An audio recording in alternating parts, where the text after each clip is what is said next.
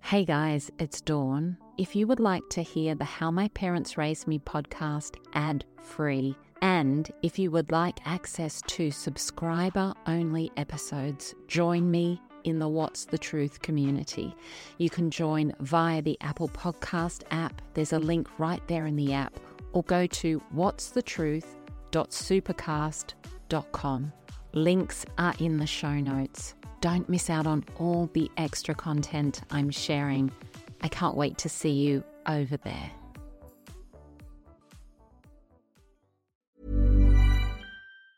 Ever catch yourself eating the same flavorless dinner three days in a row?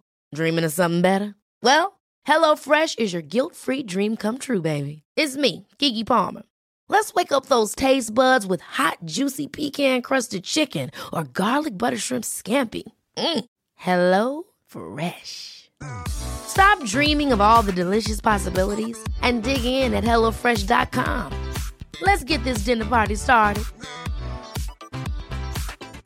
Hiring for your small business? If you're not looking for professionals on LinkedIn, you're looking in the wrong place. That's like looking for your car keys in a fish tank.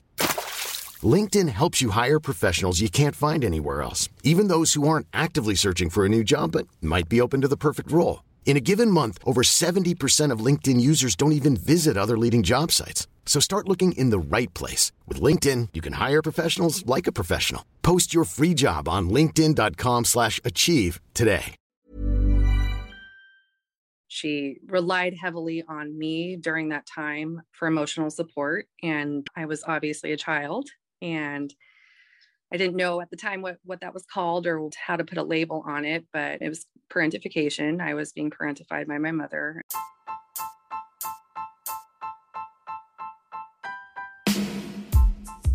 Welcome to How My Parents Raised Me. I'm Dawn Chitty. When we are born, we arrive here as pure and perfect souls, and the direction our life takes from that moment is deeply connected to what our parents bring to our lives. And what our parents bring to our lives is deeply connected to what their parents brought to their lives. And that's the cycle of families. I have always craved connection with real and raw stories to understand what makes you you, what makes you the absolutely unique human that you are. Stories are medicine for the soul. They can connect us and they can change the world. And so, in this podcast, I'm listening to beautiful souls sharing their story. What happened to them, how they got through, and how they have healed and thrived despite everything to arrive right here in this moment. Content warning if you are triggered by the themes of this podcast, please seek a helpline in your city.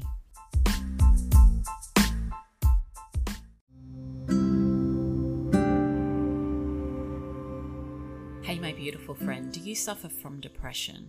Symptoms of depression are not always obvious. You might feel constantly tired. You might be low in energy, low in motivation.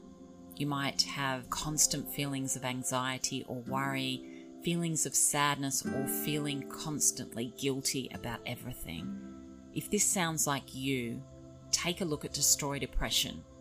It's a treatment plan that works regardless of your symptoms or your age.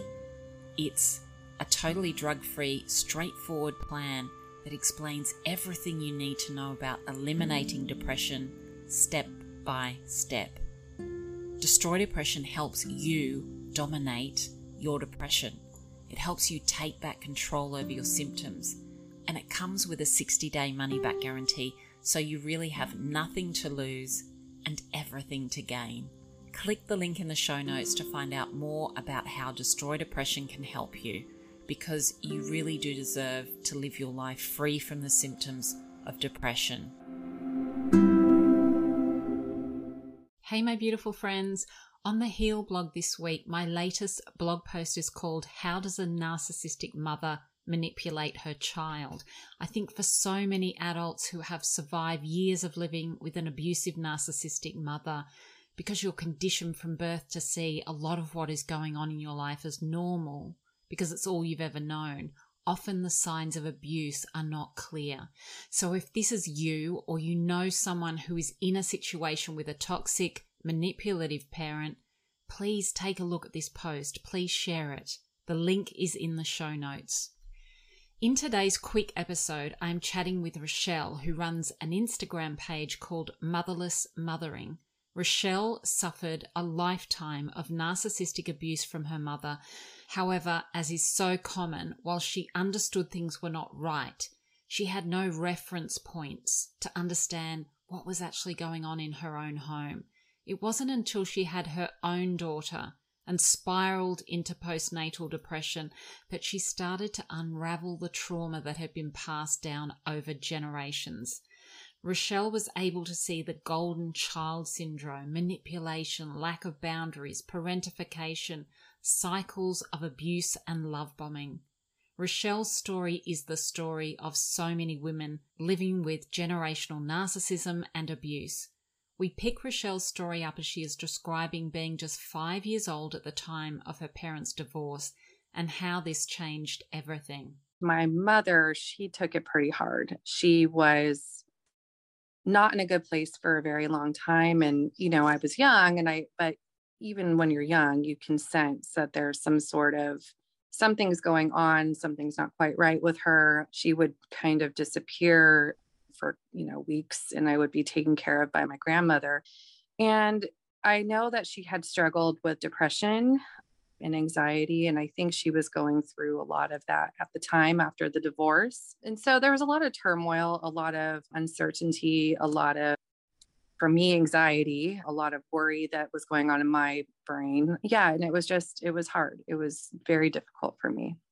And so there was a lot of shuffling around for a while. So my brother and I would stay with my dad or stay with my grandparents, my maternal grandparents. And what I found out later was that my mom was struggling, like I said, with depression. She also struggled with suicidal thoughts and ideations.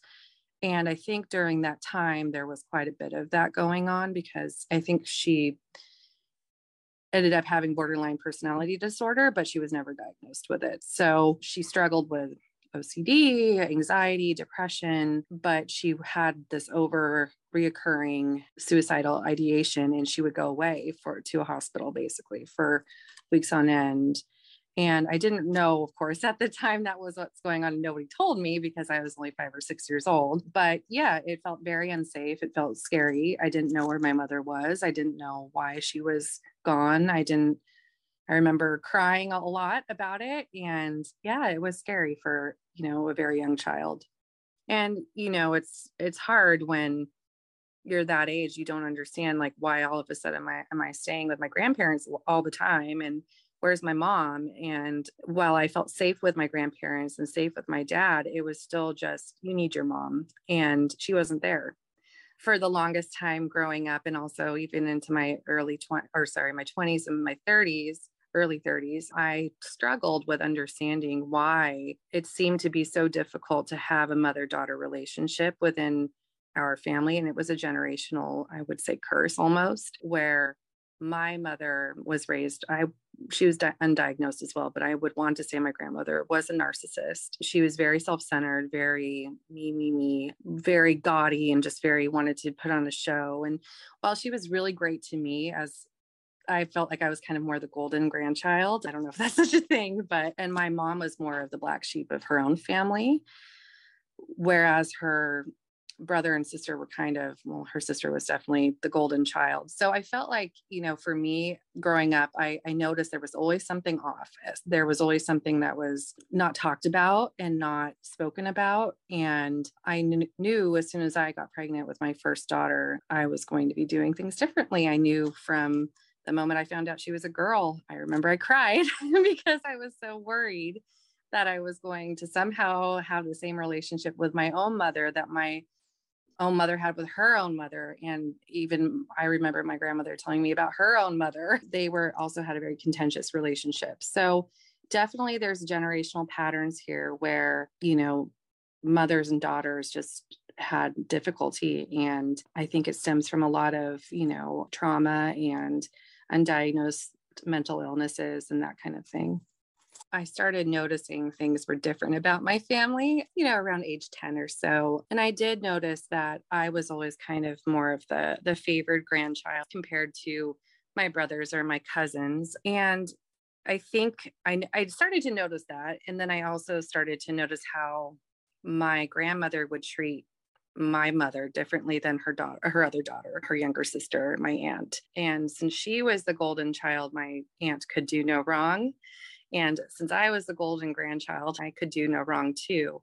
But the other family members could. And i could i would see how she would treat them very differently than she would treat me. And it, it was hard because it was hard on everyone. And i i felt a lot of guilt because of it and a lot of uncertainty and just as hard to put that on a child to you know know that there is some differences between or there really isn't any differences but in the mind of a narcissist there's differences between family members. And yeah it was difficult to know that as a child. It was difficult to know that my brother was treated differently my cousins were treated differently. And growing up you know looking back on my childhood and growing up with both my grandparents and my mother, there was so much dysfunction and so much to really unpack there that I, I really didn't even know where to begin. I didn't know I had so much trauma and I didn't really realize that until I became a mother myself. And once I had my first baby, I fell down like a very, I got pretty severe postpartum depression. It was then I started to go to therapy and started, you know, unpacking all of my childhood traumas and my childhood with my mother and the trauma the toxic patterns that are in my family. So yeah it's it's it's hard. I would say that around 10 i knew my mom was different and i started to question things. I was kind of a inquisitive child so i, I knew that there was differences with my mom as compared to other moms in that I knew. I didn't know a lot of other moms, but you know, childhood friends and that kind of thing. When I became a teenager, you know, you go through phases of rebellion and a lot of contention. It's typical to have contention between a mother and a daughter. But I remember my mom specifically when I started dating and having boyfriends and going to dances and doing that kind of thing, where she just didn't trust me. She didn't, I knew, I mean, I didn't, I knew that I was a good kid I was a good kid. I always had to be a good kid. It was the way that I survived growing up.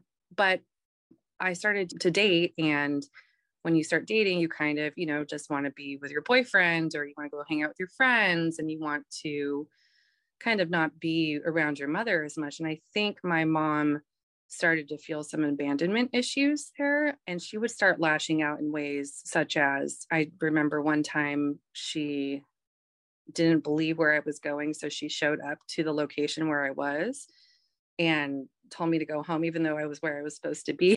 She just was, there was a lack of trust, there was a lack of communication. She just started, I think she started to feel that I was pulling away as a child. And, you know, that's what teenagers are supposed to do. They're supposed to grow, and it's the last phase of childhood. And I think it was difficult for her to see her daughter growing up and doing things that adults or I wasn't an adult yet, but I was, you know, well on my way to becoming more independent. And she, her, her behavior became increasingly more volatile, paranoid, insecure. And the way that she treated me was, was pretty bad. It was not good. And she had a husband at the time who was my stepdad. And we left living there when I was around 16 and went to live with my grandparents again. And my mom was living with my grandparents as well. And that was around the time where I decided I didn't want to live with my mother anymore. I was done. She relied heavily on me during that time for emotional support. And I was obviously a child. And I didn't know at the time what, what that was called or how to put a label on it, but it was parentification. I was being parentified by my mother and being told things in confidence that I probably shouldn't have been told and relied on for emotional support and that kind of thing. And so I finally had it. I was done. I didn't want to live with her anymore. She was unstable at that time. And I decided to go live with my dad. And when I did that, our relationship became increasingly worse because I was pulling further and further away from her. It felt like I was her parent and she was my child, even though at the time I didn't know what it felt like to be a parent, but I felt like I was mm, the stronger person emotionally and she relied heavily on me to be able to kind of be her confidant and it felt very unsafe though. It felt very scary and she would do things and i would be like mom don't do that because it's not good for you and you know no child should be put in that situation to where you'll you have to be parenting your mother especially eh, she was going through another divorce her second divorce and it seemed like you know eh, going through a divorce is obviously terrible and hard but the circumstances around it were kind of bad as well. So i think that that is when she kind of really started really started to go downhill and really relied upon me for emotional support and it just yeah it felt unsafe it felt scary it felt weird you know and no child really should have to do to go through that Thank you for being on this journey of healing and community with me. If you listen on Apple, I would love it if you could take a moment to post a review for the podcast. It would mean a lot. Check the show notes for all links recommended in this episode. If you're on Instagram, follow me at My Big Love Project and please share this episode with someone you know needs to hear it. Thank you for joining me. You are such an incredible soul because you are you.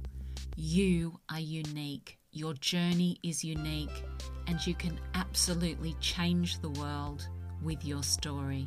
Your time is precious, and I so appreciate you being here. Thanks for joining me. I'll catch you next week.